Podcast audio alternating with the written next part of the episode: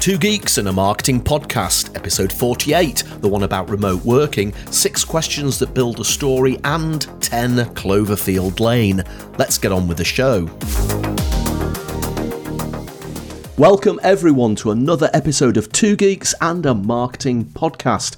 As always, we're here to keep you up to date on the latest news, tech, content, and wisdom from the world of marketing. And as always, my co-host is a man on a mission to demystify digital marketing. The host of the Content Marketing Studio video podcast. Please welcome Mr. Pascal Fintoni. Well, thank you very much, and what a pleasure it is to spend more time with a man who's also on a mission. This time to keep marketing simple. The voice the Marketing and Finance podcast and the host of the Roglo video series. I give you Monsieur Roger Edwards. Oh, thank you so much, Pascal. And here we are with episode wait for it, episode 48. So we are definitely steaming straight into episode 50 territory. And it'll only be a couple of weeks before we get there. And we will be telling you very soon what we're going to be doing to celebrate that milestone. But we're not quite there yet. So we've got to fire on and get through this one. So, Pascal, shall we go straight into the news? According to the 2021 Kantar BrandZ ranking, Amazon has retained its crown as the world's most valuable brand for the third year in a row. Apple is second, Google third, and Microsoft fourth. And the ad industry is urging the government to reconsider its decision to ban advertising of high fat, sugar, and salt products online and on TV prior to 9pm, a move expected to cost broadcasters more than £200 million a year in revenue. Well, Google has backtracked on its plan to ban third party cookies on its Chrome browser after meeting opposition from UK regulators. The search giant will now not phase out cookies until the end of 2023. Audi Denmark claims a 70% conversion rate for cookieless test leveraging advertising using exclusion lists, which perhaps suggests that the loss of cookies isn't going to be such a bad thing. And marketing columnist Mark Ritson recently scooped the prestigious Columnist of the Year award at the PPA Awards 2021. Secret Cinema has partnered with Netflix to hold a Bridgerton Ball in November. The three hour immersive experience will revolve around a virtual ballroom with dance classes, life drawing and period specific games, and a string quartet playing reimagined pop songs. Wow, well, listen to this. Budweiser released a digital game, Go Forth America, that recreates Bill Pullman's iconic speech in the 1996 blockbuster Independence Day. This one is encouraging people to get vaccinated instead of preparing to combat aliens, of course. And news platform Euronews is seeking to grow its UK audience with a new Feel Connected to Europe campaign launched to mark the fifth anniversary of the referendum that saw the UK choose to leave the EU. Wow. So, Pascal, once again, some really quite interesting news items. I, I had to include Mark Ritson in the news this I'm week. Pleased you because, because I've, of course I've used him as one of my content uh, spotlights many times in the show over the last 48 episodes. And the fact that he's won this award, I just thought it needed to be shouted out. He's not everybody's cup of tea. A lot of digital marketers disagree with what he says because he slags them off quite a lot. Uh, but he's always to the point. He's always uses a lot of research in what he's doing, and he, I, I I find him to be a bit of a breath of fresh air, to be honest. No, I would agree. I actually looked at the uh, the website to see if there was uh, things you could uh, kind of consult. To begin with, it's quite a, a, uh, extensive competition. I mean, the categories there there are quite a few, and Mark was against another seven shortlisted candidates, all very, very obviously good in their own rights. But um, it felt like I said, you've chosen Mark Ritson often for the in the news, even content spotlight. So no, I think it's gone full circle. Well done, you. And I just wondered what you thought about this issue with the government effectively banning the advertising of high fat, sugar, and salt products. I think, uh, you know, yes, we we've banned tobacco advertising, cigarette advertising, cigar advertising on TV for many many years now, and and nobody seemed to be too concerned with that. But there was always that sort of glimmer of nanny state, wasn't there? And I just wonder whether this is just going too far. I mean, we're all adults, aren't we? Can we not make the choice ourselves? Yeah, but the government is, re- is reacting to data from the mm. health sector, and it's just not working. Whatever else they've been trying in terms of campaigns and the five a day and you know move more and that kind of things. Uh, and I think more importantly, with a year and three months of people being more sedentary and being at home, I think the figures will have increased. What I will point out, just as a little um, kind of jab at the, jibe at the, um, the, the press. Last week, when we reported this, the value would was six hundred million pounds a year in revenue. it's now gone down to two hundred. So maybe you know things are starting to settle more. My concern would be that the the brands that are essentially targeted, we know who they are, can still promote themselves, but what they can't do is show the products so, yeah, is it really a part of the, the solution to, to your point, or is it just that they'll be vexed, but they could still say, "Hey, we exist and we are amazing at customer service, and people will still buy from them." My challenge, sorry to interrupt you there, Roger. My challenge is that uh, because of my lifestyle, I don't understand or I don't appreciate the correlation between seeing a burger on TV and wanting to buy one. I just think that if you like burgers a lot, you're going to go and buy them no matter the advertising. Yeah, I would agree. And uh, are we actually trying to solve the wrong problem here? Is it the, is the problem that we're advertising high fat, sugar, and salt products, or is it the fact that we have high, high fat, sugar, and salt pro- products? Shouldn't these manufacturers be told lower the fat, lower the sugar, and lower the salt, mm. and then you would then they would be healthier, and then we would be able to advertise them and presumably everybody would be happier, wouldn't they?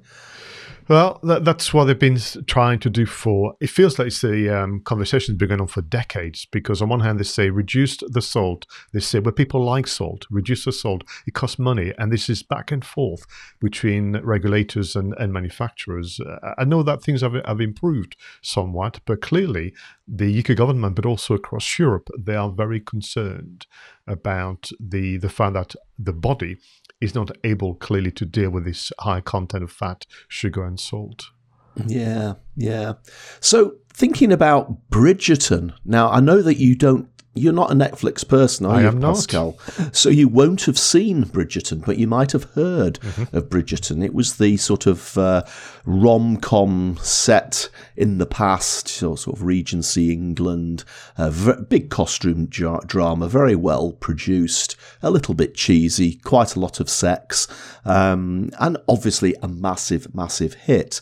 Uh, there's a second series coming, I believe, and no doubt that that will be just as big a hit. But this secret cinema uh, initiative with the the virtual ballroom sounds really quite interesting and innovative to me. And can I just check the because for me the campaign that they're doing, which I would agree is a multifaceted and, and very innovative, it feels as though it should attract a younger audience that is quite net savvy and are making obviously the link between Bridgerton and what you described to an older audience. So, uh, have they actually successfully attracted a younger audience despite the the subject matter and and the time?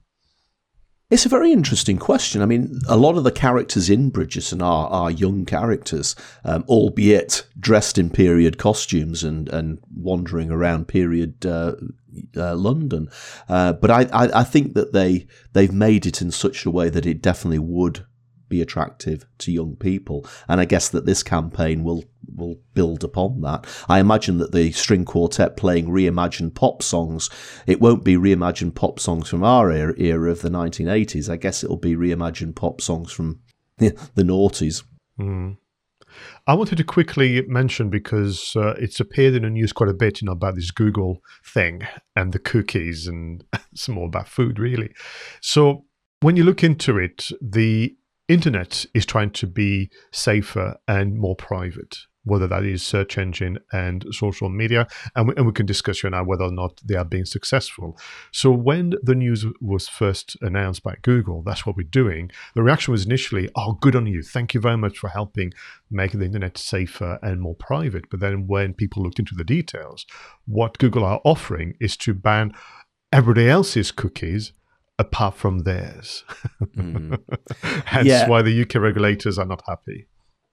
Indeed, and and again, it's it's a bit like going back to what we were saying about the food, isn't it? The problem isn't that there's advertising of the high fat, high sugar, high salt. It's the fact that there are those products that exist, and this is the same issue, isn't it? Is it really fair for Google to take this position when really what it's doing is it's it's lining its own pockets by making it more difficult for everybody else mm. to do advertising. So there there is a, a major smattering of hypocrisy there, I think.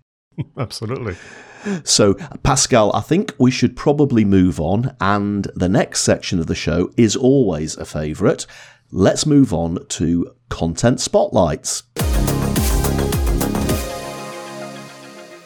In this section of the show, Pascal and I bring to the table a piece of content. It could be a video, it could be a blog, it could be a bigger article in a news magazine, and we effectively look at that piece of content and discuss its merits. So, Pascal, what have you got for me this week? So this week I've got a video for you, and I've mm. gone hmm. back. If memory serves, I've mentioned filmcourage.com before in Content Spotlight.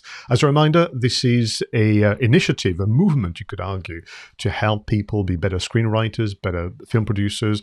But the lessons for content creators in the business world are very relevant. Filmcourage.com should be approaching the 10th anniversary. The co-founders are Karen Worden and David Branin. And this video has the following title If you can't answer the, these six questions, you don't have a story. And the interviewee was Glenn Gers, who had 25 years' experience as a screenwriter for TV, movie, and play, stage. And I am a sucker for anything to do with storytelling. Uh, I, I, never tire of hearing someone's perception and position on it because I just think that it is at their heart to be able to write a good press release all the way to writing a Hollywood blockbuster. Now, what is interesting about Glenn Gers is is just a very kind of natural guy. There's nothing fancy. There's nothing kind of jargony. He just explained plainly, which I think is at the heart of telling a good story, and simply what it means to have a story that engages. So I'm going to give you quickly his definition of a story, then move on to the six questions and get your reaction. But something tells me that uh, you're going to thoroughly enjoy this uh, this summary. So for Glenn, story is about someone that we can relate to. You don't have to like them, you can relate to them, that is trying to accomplish something, and their efforts are either helped along or hindered by others and their interaction and reaction to those obstacles is at the heart of any stories. So what he's saying is, you know, in the video you'll, you'll hit when you watch it, the um, someone just wants to board a train, but if they just go from the car, as you would perhaps sometime, Roger, to the platform to the train, then get to their destinations, there's just no story. There was no interaction, even with maybe the you know, the staff working at the station. Maybe there was no obstacle has he or has she forgot their suitcase in, in the car? You know, you've got all the kind of things you put into it. So really a story becomes interesting before you even know what a story is when there's something that potentially is getting in the way or something that is helping along and we enjoy observing how those relatable but perhaps not likable characters react with those obstacles or with those champions helping them along so I thought that was just you know interesting reminder. I just love them. So in terms of the writing process, whether once again it's a press release or a case study or an award-winning TV series, it is about you in advance answering a number of questions, jotting down some notes, and then expanding upon. And you've got to find, of course, your own writing process, and the video should spend some time on that. But start with an overall vision, of course, of the story. Then ask yourself this question who is it about? What do they want? Why can't they get it? And what do they do about it that they haven't done before? Why is it not working? And how does it end? It's all. That's all. These are the six questions you've got to answer. Put them on a piece of paper and jot down some answers. And here's the thing each time you come up with an answer, if you want to expand and flesh out the story, just answer the question, why? So if you ask, who is it about? And you describe a person, then ask yourself the question, why are they who they are? Why do they have this profession? What has happened in the past? What's happening in the future? What what do they want? But why do they want it?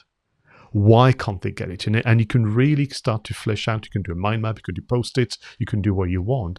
And literally, what he was saying is that by answering those six questions, Roger, it fit in a one act story structure, three, which is my favorite, as you know, or even five, seven, 21 uh, story structure.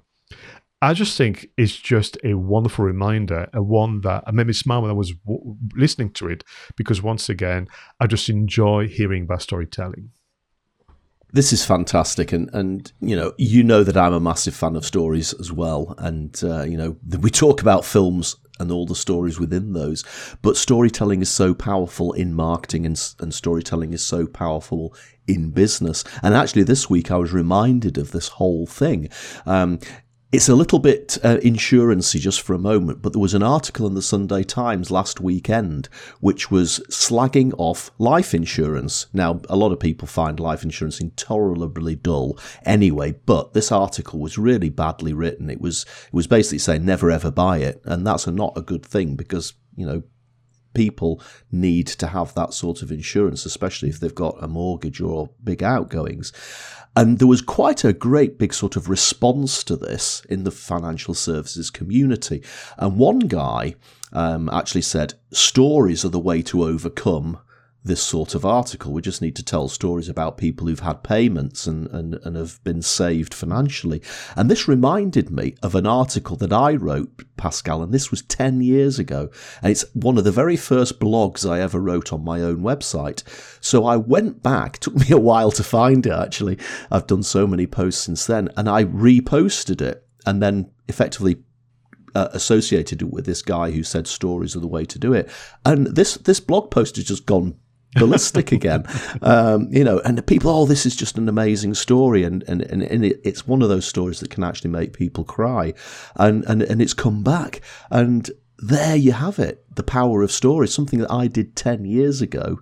The story is so powerful; it's still relevant ten years later, and and that just goes to show. And if I went through, and I'm not going to because we haven't got time, but if I went through those six questions in that story that I posted 10 years ago, I'm probably sure that all of those six questions would have been included within that. Or, or indeed. And I'm very aware that in some circles in, in kind of industry and business, the moment you use a term storytelling, you know, people start rolling their eyes. It's a bit like yes, using the term yes. um, authentic. You know, say, yes. oh, come. But please understand, you know, the term storytelling is just a label for actually uh, what I've just described a, a moment ago. And as uh, you know, said, you can with these questions, you can write a movie, a video game, a series, a press release, a case study.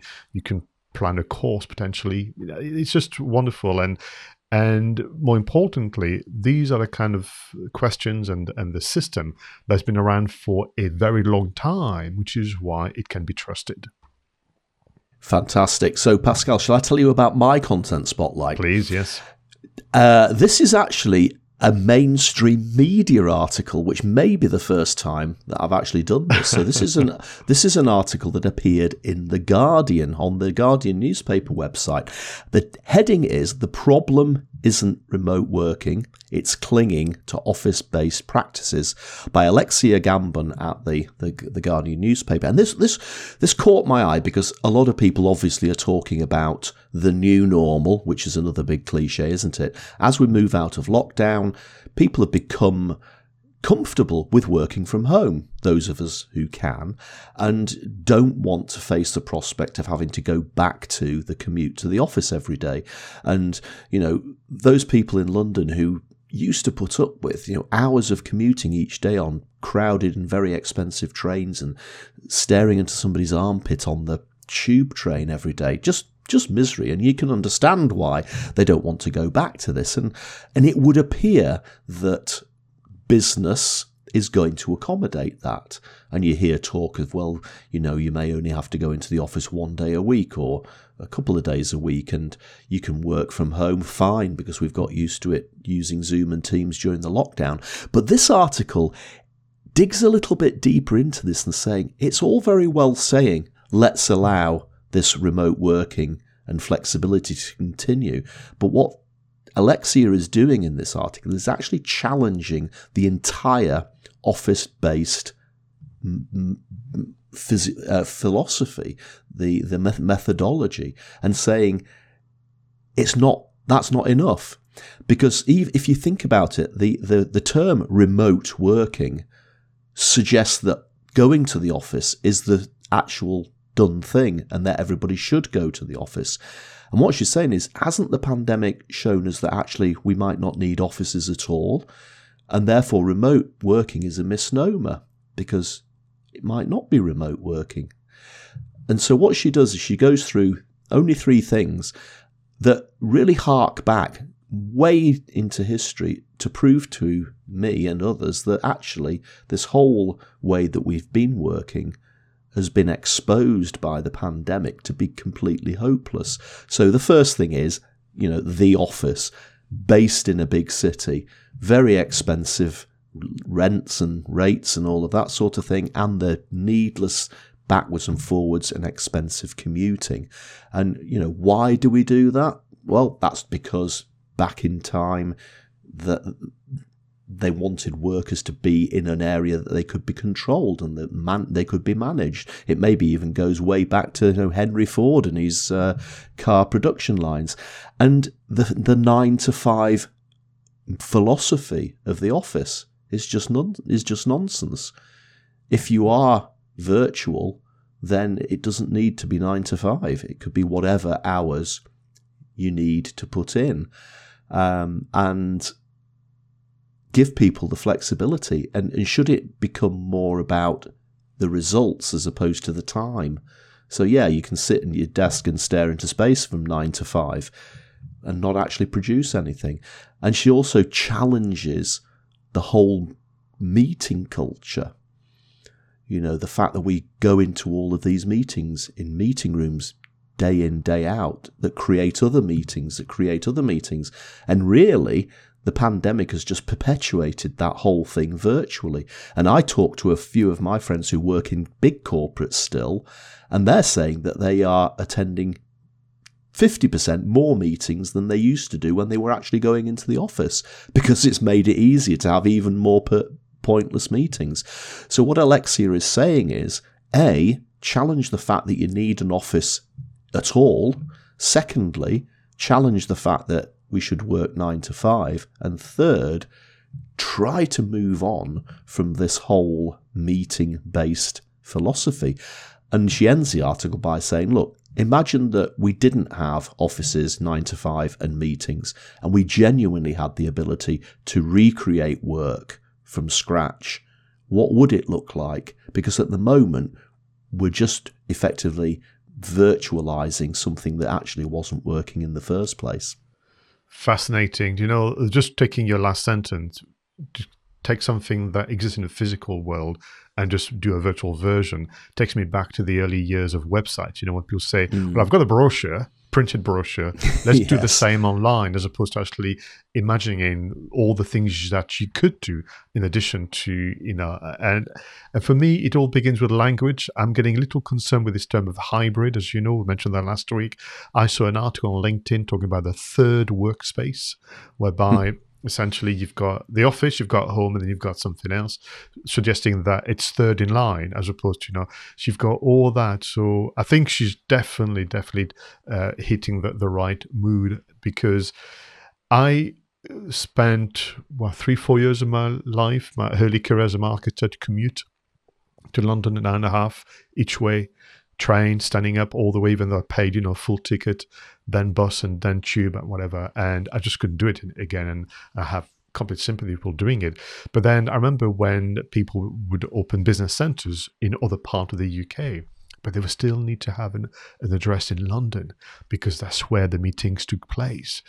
And also, people say, well, if we don't have the London address, we're not going to be as trusted as if we have a Manchester or Newcastle or, or Edinburgh address. And I'm hoping that this has gone by the by. But then we still have, as you say, historically, where people work in factories, and therefore you have to descend en masse to that venue. And I think when we move to manufacturers to the service industry, we, re- we retain this habit of descending en masse towards a big venue, a big building, and taking our place at the computer instead of the um, operating machines. and she's right to challenge coming onto hasn't you know the year and a bit that we've spent been the ultimate experiment and the ultimate way to gather evidence that there are different ways and if you think about it the software developer community has proven that you know you have multinational teams working in different parts of the globes and they use online to meet but then to get on with the project and accomplish great results for their clients but they, they don't have an office to go to. Yeah absolutely. So it'd be really interesting to get your views on this, listeners and viewers of Two Geeks in a Marketing podcast. Are you heading back to the office now? Are you going back to the way it was? Let us know what you think. Either give us a comment on the on the YouTube video or look us up on uh, on Twitter and, and tell us what you think. Tell us what you think of this whole remote, in inverted commas, working debate. So, Alexia, thank you so much for that article in the Guardian newspaper. Really did make me think. Pascal, I think we should move on now and talk about marketing, tech, and apps. Well, in this part of the show, Pascal and I review apps that we've come across, platforms that we've come across, technology that will help us do our jobs better. So, Pascal, what have you got for me this week? So this week it's all about a research project. I kind of gave myself uh, auto commissioned, you know, an investigation around audio live streaming. Now, you'll know we've spoken about Twitter Spaces, you know, have plans. I've looked into the Spotify Green Room. We know that the alleged Facebook Audio Room is now a reality, being rolled out in the US, and we know enough that LinkedIn is bound to do something uh, of the same ilk. So I've been thinking, and I've been kind of almost practicing what I preach about planning, about researching, about business casing it, saying, well, what is the benefits of audio live streaming and if I was to go ahead in what format. And I realized that there were some shortcomings of the options given to us, albeit we shouldn't complain because Roger is free of charge. I mean, it's pretty incredible. Yeah. But Twitter Spaces, you know, Spotify Green Room, and the others, I'm seeing something in the realms of so you go live once and then it's over people can't find the audio recording within the platforms to play again because it's gone and you can't find a way to share it, you can't find a way to repurpose it. Now, some say you will be able to get um, access to an audio recording, but we don't know yet the quality of that recording. I'm thinking, so is there something else, or is there something that I could use in addition to all that? And through, frankly, using Google, I was reminded of one platform and discovered a new one that has essentially the audio live streaming as an option that gives you a bit more control. So the first one is called MixLR, M-I-X and then LR, and I've got the hyperlink in, in the show notes. I want you to think of a um, almost like a podcasting platform, but you can have more control in and around creating a live experience. So you can use it from desktop or mobile phones. You could be out and about and actually start an audio live streaming you will have a dedicated page on MixLR that you can share the hyperlink to, but which is way for me is more interesting. You can also embed the player for people to listen live or listen on replay on your own website. And now we start to go back to what I'm more comfortable with in terms of uh, content marketing and building your reputation. So you can promote obviously the live session in advance, set reminders, people can download obviously the hyperlink and so on, and you can choose to make it public or private. And you can also add pre-recorded content such as, for example, Roger, music. So you could have your intro music, you could have some stings, you could have some pre-recorded um, adverts, you could even add as part of your kind of deliberation uh, content from another speaker, of an advert on TV, whatever you need to really make this a great live experience. Now, MixLR, from what I can gather, would allow you to create more of a solo show, which is fine. Now, if you want to have guest, co-host, even listeners that can jump in the call and talk to you, then you may want to look into Podbean. Have a live stream version. Now, I must confess, Roger, I thought Podbean was just for podcasting as we understand it. And I've never bothered beyond knowing that it exists amongst all the others. But as part of my research, I discovered that they've had a live streaming function for quite some time, in fact. So all the things I've listed with uh, MixLR exist, but then this is where you can invite co-hosts, so you can have essentially more than one person delivering the presentation live to your audience. But you can also have listeners that can jump into the call, almost like a radio show. And they also have this lovely feature where people can give you virtual gifts if they appreciate all the hard work you put in. And again, you have the player, which can be embedded. Of course, because Podbean is a podcast uh, platform, you will have a recording that you can share on. And I've been wondering whether you know, in, in a way, Twitter Spaces and Spotify and Green Room, they have almost a particular use case, but with its limitations. And if all your live streaming is really is for you, then you know MixLR and Podbean could be the option. And for people that are still not sure what this could look like, I want you to imagine using YouTube for live video, which is an option, as opposed to pre-recorded content that you then upload on YouTube. This is essentially the, the difference. Yeah, this whole uh, audio thing's really interesting, isn't it? Uh, over the last few days, I've heard a few gurus saying that social audio is going to be the next big thing. Is going to be massive. You know, Clubhouse, as you've mentioned, Twitter Spaces, Spotify, Green Room, all of that. It's just going to go all gel together and become gigantic, and it just makes me I have always been a massive fan of audio, as you know, why I've done I've done the podcast for so long, and why I was so keen to to work with you on this one. Um, but it wasn't long ago that people were saying that by 2021, 90% of content or 80% of content that we consume will be video. Whereas now everybody seems to be saying, no, no, no, no, it's actually going to be audio. So, yeah, very interesting to see where this whole audio versus video is actually going to go. Quite, no, absolutely. So, I'm going to continue the research. If I come across uh, other apps and other solutions for audio live streaming, I shall share them with you. But what wonders have you found on the interweb, Roger? Well, this is a bit random actually this week because uh, I haven't got a theme like you have. Now, in Edinburgh this week, we have the opening of the St. James Quarter, which is this gigantic shopping, entertainment, hospitality, and retail complex.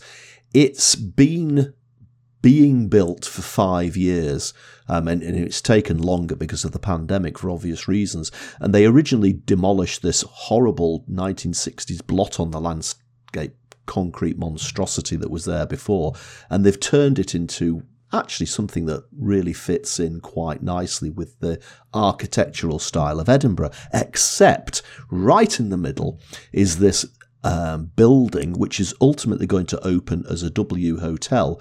But the, the, the architectural name for this building is the Golden Ribbon. And it sits in the middle of this development and it, and it effectively is now a new landmark on the uh, the city skyline of Edinburgh. And obviously, this thing has gone down very marmite with people. People tend to either utterly hate it or really quite like it. And people say it looks like the poo emoji. Mm. In fact, I've heard people call it the golden turd. Am I allowed to say that on the podcast? Um, and other such uh, such uh, derogatory terms. But I've done a vlog about this building and I was editing it um, over the last couple of days and I realised that I needed the poo emoji to put it into the video. I mean, uh, such is the life that we lead here, the excitement that we uh, that we um, have in our uh, our content creating lifestyles.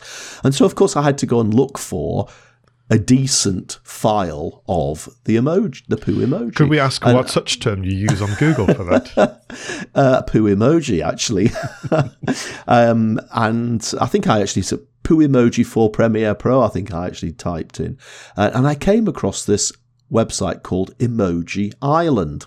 And would you believe it? But every single emoji that you can have on your iPhone, on your Android, whatever it is, and there's hundreds of them now, you can download for free the PNG file for these emojis. So I've got the poo emoji, but I also ended up downloading the, the thinking face and the, the roll eyes and all of that sort of thing.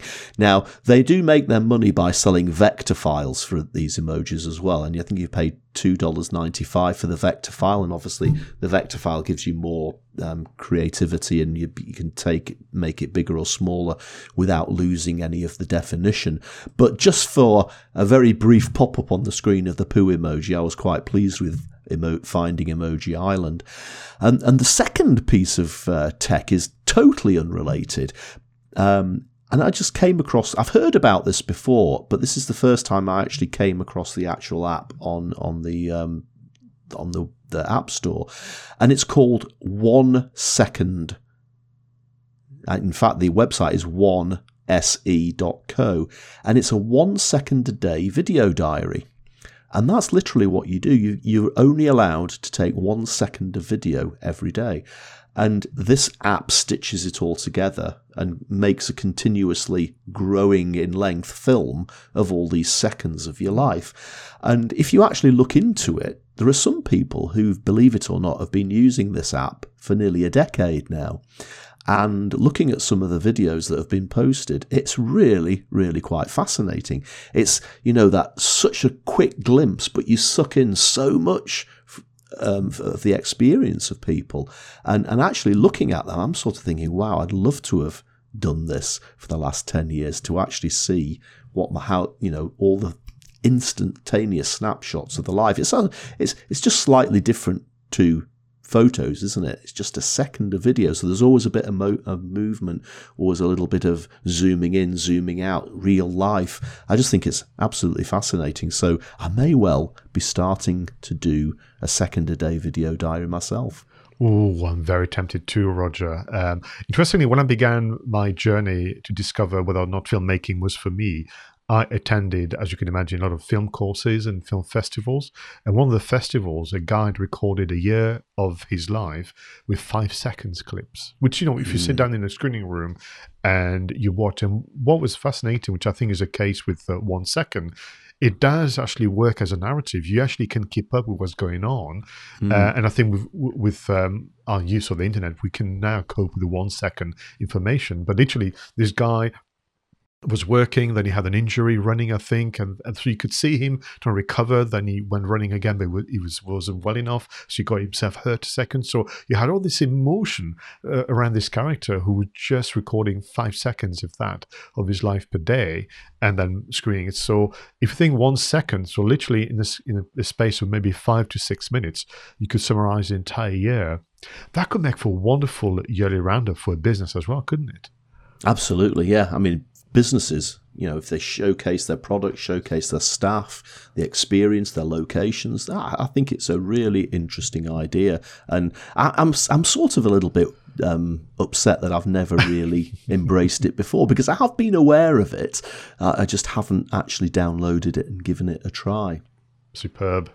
So a lot of these apps and uh, platforms that we rely on today wouldn't be possible without endeavours from the past. So it's time to fire up the flux capacitor, set the controls of the TARDIS. We're going to head back in time for this week in history. And in 1877, the All England Croquet and Lawn Tennis Club begins its first lawn tennis tournament at Wimbledon, then an outer suburb of London. In 1936, several US patents were issued for the Phillips head screw and the screwdriver to its inventor, Henry F. Phillips. Well, in 1947, the Roswell Army Airfield, RAAF, issued a press release stating that personnel had indeed recovered a crashed flying disc from a ranch near Roswell. Goodness gracious. In 1960, President Dwight D. Eisenhower and Soviet Premier Nikita Khrushchev trade verbal threats over the future of Cuba. In 1977, Voyager 2 passed by Jupiter nearly two years after it's launched. It will become the only spacecraft to study all four of the solar system's giants before entering interstellar space in 2018. In 1985, the Coca Cola Company makes one of the worst decisions in marketing history when it decides to change its original formula and introduces a new Coke. And in 2007, the seven wonders of the modern world are announced. Roger, they are the Great Wall of China, Jordan's ancient rock city Petra, Brazil's statue of Christ Redeemer, Machu Picchu in Peru, Mexico, Chichen Itza Pyramid, and the Colosseum in Rome. Finally, India's Taj Mahal. And in 2009, after more than five years in beta, Gmail finally gets out of beta. well, would you a, do you agree with the seven wonders of the modern world, or would you have included anything else in there. I mean, should the golden ribbon from Edinburgh replace one of the seven wonders of the modern world that you've just read out? Yeah, that's a fair point. Um, I I don't find them as exciting. I mean, uh, they are, you know, they're part of history, and particularly when you move into South America. But I find the wonders of the natural world far more exciting and to, to kind of gasp at. But yeah, um, I think it's interesting because that was the position 2007 will the list change in 20 years time 40 years time where things that are deemed to be more current are going to become more historical and indeed i'm thinking about the roswell hmm. thing hmm. now whether there was a real flying saucer involved in this or not whatever you might say and whatever your beliefs might be, and however many conspiracy theories you've read, you can't argue that this event, whatever it was, has caught, has created so much content over the years from films, TV series, conspiracy mm. theories, articles. So just that one press release effectively started a chain reaction of content creation. Talk about rocking the pond. Uh, and do you think that for the press release, they use the storytelling technique that we reviewed in Content Spotlights? Well, there's a very good question there. and, and of course, I wasn't born in, two, in um, 1960, but I still remember my parents talking about the yeah. Cuban Missile Crisis, and the fact that we came so close, almost to nuclear Armageddon, didn't we, in, in 1960?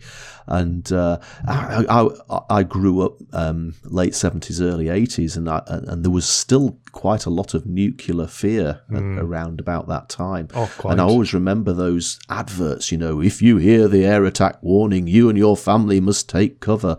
And uh, I remember as a child being absolutely traumatized by the thought of nuclear war. I was the same. I mean, France, we lived in Paris at the time because the Cold War went on for a very long time. For viewers and listeners who are perhaps from a younger age, younger generation, you may not appreciate because verbal threats now are so commonplace. But back then, this was serious stuff, and even on French TV, they would tell us, "Well, if this happens, do this," and and whatever. And this was only give or take, you know, fifteen to ten years after the Second World War. So there was also a whole generation of people who have gone through that war, and they didn't want to go back to it, particularly with the nuclear threats. Yeah, uh, I, I just, I just have still, still can remember having nightmares as a child. Mm. So, Coca Cola, interestingly enough, Pascal, when I was younger, I was a Coca Cola fiend. Um, my, my, my parents actually used to get crates of Coke delivered because we used to drink so much of it. And I can even remember when I was when I started working, um, there was a little trolley lady came round every day selling sweets and, and snacks, and I would get a can of Diet Coke in the morning and a can of Diet Coke in the afternoon, and then, and it's probably coming up to about ten years. I was in Spain. Uh, we were in Mallorca one summer, and I decided to stop drinking Coca Cola when I came back from that holiday, and I haven't had a can of Coke in nearly a decade, and I'm sure I've I've benefited from not drinking it. But I don't think that I ever tried the new version of Coke before they effectively re- established the old version. Or if I did, I didn't like it and I kept drinking Coke Classic, which is what they called the old version for a while. Yeah, I didn't like the new Coke like you. I, I, was almost brought up on, on the original one. Interestingly, for me, memory of, of drinking Coke was um, given to me whilst I was in hospital. So when I was much younger, I was age six, um, I had cancer and went through the treatment. And when you would give you chemotherapy, you just felt so unwell that actually to perk you up, they would give you a glass of flat Coke. Mm. And that sugar boost and I think everything else that all the nasty stuff that is in it made me feel so much better that I've always associated, which actually is how it began. If you remember the, the history of Coke, it began as a remedy You know, yes. based on that. So for me, Coke was always you drink it if you're not well, and guess what? If I have a bit of a down day, if uh, my hay fever is really, you know, kicking my friend's butt, then a glass of Coke, you know, which I have. I mean, I have the glass bottles. I'm very traditional in the um, in the fridge. I love that. I love that. Yeah, it was a remedy. It was the early Lucozade, wasn't it? Mm. Oh, oh, once again, great stories from history. And again, a lot of everything that we do today is shaped by these pioneers and these stories from the past. So let's move on now, Pascal, and celebrate the work of some content creators from in and around our networks. Shall we move on to creator shoutouts? In this part of the show, Pascal and I celebrate the work of content creators, mainly from inside our network, sometimes from outside. So, Pascal, who is in your sights this week? So, I want to actually celebrate the work of a group of people led by Andrew Wilson and Lindsay Morrison and the team at People Power. People Power is more than just an event, although that's taking place very soon this year. It's literally a movement around supporting people who want to be uh, modern thinking, forward thinking leaders. They work on themes like innovation, well being, team building, um, and so on and so forth. And over the last few years, they have amassed an incredible uh, resources, which you have on their official website. Link in the um, in the show notes. And in this blog, you're going to find interviews, you're going to find articles around everything you would want to explore and reflect on as part of being a successful and really inspiring team leader. And I think with regard to our earlier comment from Content Spotlight and more, Roger, the last 12 months, if not beyond, have been challenging for not just individuals in general, but also for team leaders. And the good ones have risen to the occasion, would you want to say? So I just wanted to kind of give um, Andrew and Lindsay and the team a shout out for the work that goes on behind the scenes, not just for the events, although they are brilliant, but also for gathering the information before events, during events, and, and after. So you'll have articles and videos in, on subjects like colleagues as customers, taking a marketing mindset to create an impactful employee experience, which is, I think, is spectacular. Why top coaches are using emotional intelligence and why you should too. Personalizing performance management, and so on and so forth. Just very practical, easy to follow interviews, videos, and articles that just help you as a team leader feel perhaps less isolated at this moment in time, but also inspired to always do the right thing for your people. It's really good. And, and actually, thinking back to the content spotlight I did today about the future of working. You know, this whole thing, this people centered thinking has got to be the way forward. And hopefully, thinking uh, some of the issues that these guys um, uh, talk about on their blogs and their video series, it's interlinked, isn't it, to all this debate we're having about the future of work. So, really interested in that, and uh, I shall give it a look. Uh, let me shout out Mr. Mark Masters this week. Do you know Mark? I do not. I don't think so. No. Mark Masters runs a. Uh, it was a conference. It's called You Are the Media. Uh, quite a big marketing conference based in Bournemouth, um, and Bournemouth. Bournemouth was the city I had my very first ever job when I uh, left university. Just as a bit of trivia, and Mark's company, You Are the Media, has quite a big reputation on the UK marketing conference circuit. It was certainly up there with Youpreneur and the Content Marketing Academy when it was around. Now, of course, Mark has been hit like everybody else has been hit by the pandemic and hasn't been able to run any events since. He's done some virtual lunchtime uh, spots over over Zoom, but obviously, like all of us, he's not been able to run an in person event. And yesterday, Mark ran an in person event for the first time in 16 months. The Are the Media return to to uh, the uh, uh, event circuit. Now, I was privileged to be involved in this, not not as a speaker per se. What he did is he, he invited a few people to just turn up virtually because this was a in person and virtual hybrid event. Now, I don't I know that you're not massive keen on the word hybrid, but he absolutely pulled this off, Pascal. Uh, he invited a number of us from around the country just to pop on for five minutes each, just to say a couple of things about what we've been doing during the um, lockdown and, uh, and give a marketing tip and that sort of thing. But he had a theatre booked out in Bournemouth. So there were real people sat in that in that theatre, and I spotted John Espirian in the actual audience. I could see him sat there, so that was one person I recognised. Matt Desmier was there, who's also been a creator shout out on the show, and then he had the world's biggest Zoom screen, effectively, in this theatre. And he invited people like myself and others, Ella Orr was in there as well, appearing on this screen. And actually, Pascal, he pulled it off. And I genuinely felt as if I was at a live event, even though I was sat exactly where I am now, sitting in front of my computer screen. Mark's energy on the stage with his microphone was absolutely intense. You know, he was ebullient, he was a bit shouty and so enthusiastic. And he uh, he also had John Burkhart there as well, who's quite a, a famous uh, conference speaker who does weird things like drinking games on stage and stuff like that. And there I was, and I'm thinking, wow, this is this is actually working. He's pulled this off. It was an absolutely genuine in-person and virtual event. And I think that given the feedback that he's had, and this was only yesterday, by the way, he's actually going to do it again. It's going to form the staple of his events going forward. So that's the first example I've come across of a genuine hybrid in-person and virtual event.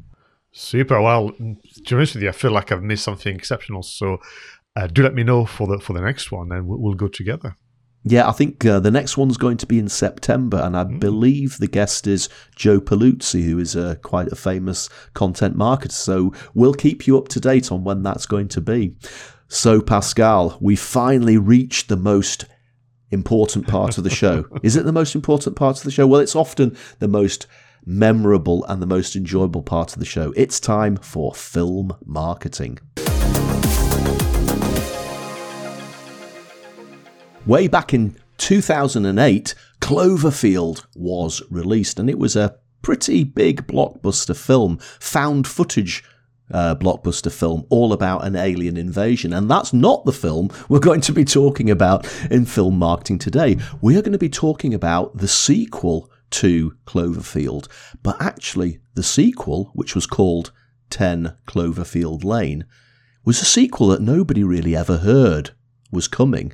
And in some respects, nobody really expected it. And maybe that was part of the appeal. What do you think? Yeah, I mean, I think uh, that was a very daring thing to do. So, to begin with, uh, you've got to applaud the creators for keeping it a secret for nearly two years because production started in 2014, was finished 2014. Then this movie, as we're going to hear in a moment, was released in March 2016. So what happened in 2015? Well, we know that the production company Bad Robot, with J.J. Abrams behind at the helm with his co-founder, maybe was a little busy with this thing called The Force Awakens. No, you're absolutely right, Pascal. You couldn't let 10 Cloverfield Lane get in the way of a good Star Wars movie, could you? No, absolutely. So, I mean, you I've seen Cloverfield. I went to the cinema, but there was a big build up, and I was so excited. And the movie surprised us greatly because the, the marketing campaign 2008 kept so much uh, as a secret. You know, you, even though you watched a trailer, even though you went online to glean more information, that the movie surprised greatly. And and the same is true for this one. But did you remember seeing 10 Cloverfield at the movies, or did you wait for the DVD Blu-ray release? We waited for the Blu-ray release, and I, am not sure how I feel about this film, Pascal, because it, it felt to me at the time as if I'd been conned a bit. uh, I, I, was uh, just expecting a proper sequel, you know, with monsters, and, and the original film was was um, you know handheld footage type found film, uh, and, and and really quite up fast and exciting with lots of jump cutting. This film, it's it just felt to me as if they'd taken a different story about a creepy guy who kidnaps a girl and hides her in a um, nuclear fallout shelter, um, and they've added this sort of Cloverfield bit on to capitalize on the original film, which is probably correct, actually. It's probably what they did. Uh, so I, I just felt a little bit short. I'm not saying it's not a good film, it's, it's an incredibly good film. And, you know, it's tense, it's exciting, it's, it's creepy as well. And, you know, there's real jeopardy involved. But, you know, we're saying that it was a sequel that nobody was expecting. I just still wonder whether it's genuine, genuinely a real sequel or not. Well, indeed, the film directors, producers, J.J. Abrams, never confirmed nor denied that it was a sequel keeping obviously the word of mouth marketing going? Is it or is it not? And eventually during the interview, I think he used the term, well, 10 Cloverfield Lane is like a blood relative to Cloverfield. So not the sequel, but part of the same same universe and obviously setting up a, a franchise. I mean, for me, I went to the movies and, and I was so taken by the experience of three people trapped in an underground bunker. A John Goodman, who was truly frightening.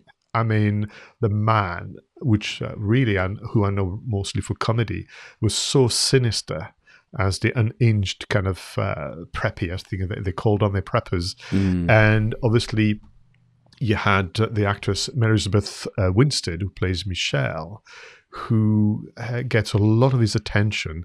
And we have the third character, um, Emmett, who we learned through the story has helped him build build the the bunker, but had to fight his way inside the bunker. And, and the whole story is around John Goodman plays Howard saying, "You can't go out because it's either a chemical attack from the Russians or something worse from outer space, and you can't go out. Is he telling the truth, or is he a complete psychopath who just wants company whilst he's chosen to lock himself into a bunker for no good reasons? Yeah, no, and, and from a psychological point of view, it's quite painful, isn't it, to to actually see how it how it progresses and the the sort of levels of tension rise. I mean, the standout moment for me was when um, Michelle effectively creates a chemical suit and a hmm. gas mask. So you know she wants to escape. And there's a sequence where she effectively inadvertently sets fire to the bunker. And, and you know, you're underground, you're trapped underground, and the only way out is up through a, a air vent. And that sequence, as she's trying to get out, and you know that the, it's going to either burn the whole thing inside out or explode. That part from when she sets the fire inadvertently to getting out and being trying and, and John Goodman trying to stop her as well. It's so tense. You really are on the edge of your seat. For me, the the one standout is the very first time John Goodman loses his temper. Mm. So they maybe they're eating at the table, and mm. I think perhaps just sheer boredom, uh, Michelle and Emmett are they playful, a bit cheeky, maybe take the mick out of him a bit, yeah. and they go too far, and he yeah. loses it. Yeah. And my God, the performance, and also because John Goodman's such a tall, large guy, you know, his yeah. stature, he just towers those two and loses it. And I'm thinking, oh my God, and they're stuck with him in this bunker. yeah. Absolutely. I mean, I, I, like John Goodman a lot. You know, he's, he's, he was in one of my favourite films of all time, which is called Sea of Love, and which yeah. was a was a cop drama. Uh, he, he's you know he can play comedy, he can play sinister. Um, I'm not sure what I thought about the ending again, Pascal, because obviously she she does escape from the bunker, and the, probably the last five to ten minutes of the film, that's when it becomes genuine Cloverfield because then we have aliens chasing her across the fields and we have spaceships um, trying to lift her up and take the car up into the uh, into the spaceship. So um, I, I, it still just felt to me as if it was a bit tagged on at the end. Yeah, and, and I think it's because also we spend let's say an hour and twenty minutes inside the bunker, and suddenly we're out mm. and and you've it's almost like this overwhelming sense of of space information and then the the, the alien um, I didn't mind it so much, and the, I think the reason why the ending worked okay, although I do agree with your point, is because at the very end, she's she's in the car, the radio is playing, and they talk about essentially most of the US being invaded by those creatures, mm. and hmm. they're asking for help, and she chooses because I think she has some um, knowledge around medical background. She chooses to go to a city that needs her help, and mm. I feel hmm. it opens up to potentially potentially more. But in terms of the um, the marketing just to give us a quick link into that.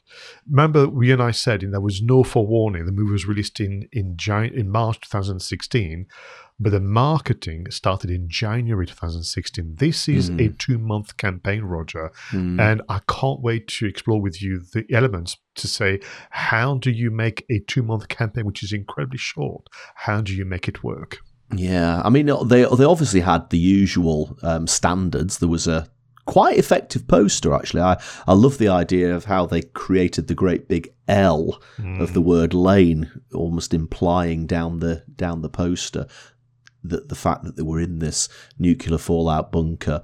I think that was very very clever. And and again the trailers focused in on you know that what you've already said don't go out there something's coming uh, they were very effective but this particular campaign wasn't traditional at all. Beyond the poster, beyond the trailer, they did something totally different, and it was this vir- viral campaign that uh, you you mentioned too before. And of course, the original Cloverfield film had a uh, an earlier sort of internet savvy um, campaign, but this one they absolutely nailed it. Absolutely. And you know, the term viral marketing is used a lot in the Mm. world of marketing and often is just this aspiration of creating content that others are going to share on. But actually, in the case of uh, this film, and of course, I suspect with a strong influence from J.J. Abrams, he brought in some element of gamification, which I think came, Yeah. must come from his work on Lost, where there was a lot of things you could do beyond Yes. watching the movie to go online and find information about the airline and find information about the different characters, and of course Cloverfield.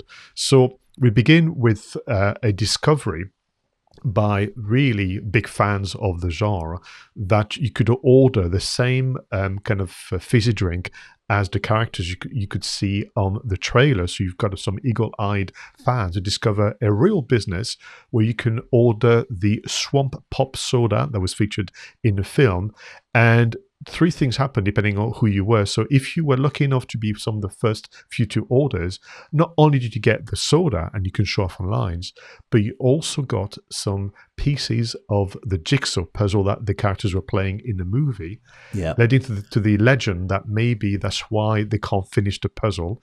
Others got a, the sign saying, terribly sorry, due to unfortunate circumstances on the eastern seaboard, su- suggesting the monsters, we can't order, um, you can't, we can't deliver to you.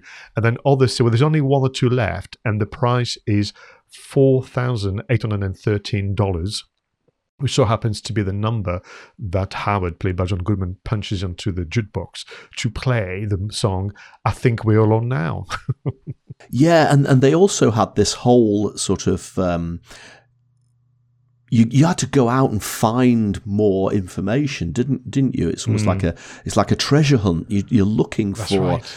discovering the letters. Now, the, the Howard that, that that's the uh, creepy character. He has a daughter called Megan, who we never actually meet in the in the in the show, and and the the implication is that he did something horrible to his daughter Megan, but you, you actually go out there and you can find letters that he had written to his daughter, expecting her to come back, and then details of the bunker he was building. And you almost like you could get involved in his in this character's life. Um, and I imagine that appealed to quite a lot of people who just love putting clues together. And there's quite a lot of games you can get for iPhones and, and, and Androids these days, which are almost these these clue based games where you have to piece together, like escape rooms on on phones, I guess. And that's like this, isn't it? You're just finding the information Yeah. to piece together the story before you've even seen the film. I love the way you use the term treasure hunt because that's how it feels, and I, I'm absolutely convinced that it means that, like, like you and I, because J.J. Abrams is is of our age group, he will have played RPGs, he will have played Yeah. Dungeons and Dragons and more to come up with because that's what you do. You know, you you have um, players around the table and you dish out, you know, type messages, you dish out maps and so on. People went as far as going onto websites and using the mouse cursor, highlighting part of the website to see whether there was a hidden hyperlink where if the website was in white, maybe the text was in white, and you can Ah, discover yeah. things like this.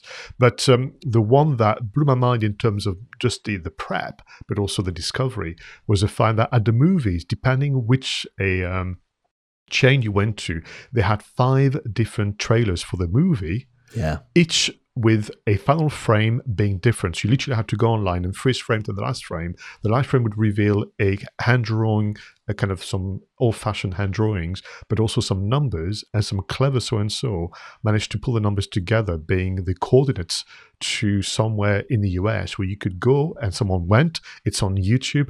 They went into the coordinates, they dug the ground, and they found a box left allegedly by the character Howard. Oh, that's just classic, isn't it? Absolutely. I mean, the fact that they did that and and took the chance. I mean, that is quite a complicated um, load of information you've got to piece together to find those coordinates. The fact that they expected somebody, some incredible geek, to do that, it's the sort of thing you and I would have done, isn't it? Uh, to actually go and dig that box up. I mean, fabulous, fabulous. And why is it viral? Because then you end up with thousands upon thousands of people around the world, and indeed, you know, uh, also in Europe, where the movie did very well, discussing and getting excited about those clues and people organize themselves in forums and they go on fandom they go on reddit they go on facebook they go on twitter and they talk about the marketing of the movie a lot more than they talk about the movie because the movie has the trailers you said and they did do enough in terms of advertising which was also a first 2006 to spend so much money online as opposed to on TV and billboards and so on. But the one thing that has, has stayed from the 2008 campaign, Roger, was of course the reference to the Tagruato company. Mm. Now, this hmm. is the infamous Japanese deep sea drilling companies that we think may be responsible for the appearance of the monster in the very first one. Mm. And you could, at the time, they've the, the website's still live, but there's a holding message. You could at the time go on this official website and discover more clues about Howard. The fact that he's worked for the company, which maybe suggests he knew more than he let on in the movie. And within that, you could discover more about him and his daughter and the messages they left on each other, almost like hackers. You know, they were hidden away on websites. And back to this treasure hunt, uh, I think it's absolutely amazing. And the very final clue before the movie was released was interesting because uh, this was played almost real time, Roger, where because the movie being released in March 2016, well, everything stops in March 2016, suggesting that for those who've seen the film, Howard obviously comes to you know a pretty painful end, and there's no more messages from him. But the last clue took you to a youth hostel in Chicago, where you could ring a number and hear more from Howard. Yeah, I mean, do you think? I mean, it's such an immersive campaign incredibly uh, detailed and obviously appealing to the geek uh, fraternity. And I, I, can't imagine your mainstream cinema goer, you know, a family cinema goer, doing all of this. So it was definitely aimed at, you know, people like us. But do you think that because it was so immersive and because it sucked you so much into the Cloverfield universe, do you think there was a lot of people who were disappointed when, like myself, they just felt actually the Cloverfield bit was tagged onto the end of a just a film about a creepy guy in a nuclear bunker? Possibly. Um, I mean, to your point, they had to be careful not to alienate or simply, uh, as we discussed literally last week about yesterday, where people missed the campaign altogether, very short, two months. So they did go ahead with a more uh, pedestrian and straight off the mill trailer for TV and the Super Bowl ads. So literally, if you watch trailer number three, the third one, it gives everything away. I mean, literally, it suggests uh, you even get to hear the rumble, the monster, and the shadow yeah. uh, looming at the end. So I think for me, it's probably the um, less exciting trailer. I think that the first two that they created for the campaign were very good. But you're right; they probably realized, hang on a minute, you know, this is getting a bit too clever, maybe, or a bit too elitist. So let's do something which is more mainstream. And that's when the TV uh, and, and online adverts of a very, very kind of um, yeah common trailer where there's a proper beginning, middle, and end, and you literally discover even through that trailer that Michelle escapes. You don't know what happens to her, but she escapes and, and is facing up to one of, of the monsters. So they probably had to do that very quickly at the end. Yeah, absolutely. And and you're absolutely right. It you know, when she makes the decision to drive towards Houston, you almost think, yep, there could have been another film about Michelle after that. And of course, we haven't had it yet, and maybe we never will. So this this was an interesting one this week, Pascal, because I don't think we've really come across a campaign like this before. A real detailed, almost painstakingly detailed viral marketing campaign appealing to the geeks out there who really love piecing together these bits of information, but at the same time running a parallel campaign which is more mainstream posters, trailers, that sort of thing. So I think this is, whilst the film itself might not have lived up to the hype, I think the marketing campaign certainly did. And it's a great addition to film marketing because what you and I are trying to do, although we don't choose the movies for the campaign, we choose movies because we like them or we think something to say, we do try and make sure that we extract elements of the campaign that can be a source of inspiration for all of you and listeners, and they can take that away into the world of business and entertainment, no matter your profession. And I am so pleased because this being number 48, I would say I would agree with you. This is the first proper viral campaign that we've discussed. Let's hope we're going to experience many more of these in the years to come. So, Pascal, once again, fantastic to share some time with you here on the screen and here in the audio studio. Two Geeks in a Marketing Podcast, episode 48. Thank you, everyone, for watching the show. Thank you, everyone who listened to the show. As always, let us know what you think about Two Geeks in a Marketing podcast. Give us some feedback on the YouTube channel. Look at look for us on Twitter. We're both there, and tell us which films you'd like us to talk about. Tell us which films you want us to talk about from the po- point of view that they're really good films, but also from the point of view of the marketing campaigns. Until the next episode, please all of you go out there and make sure that your marketing is done right. I was Roger Edwards and he was Pascal Fintoni.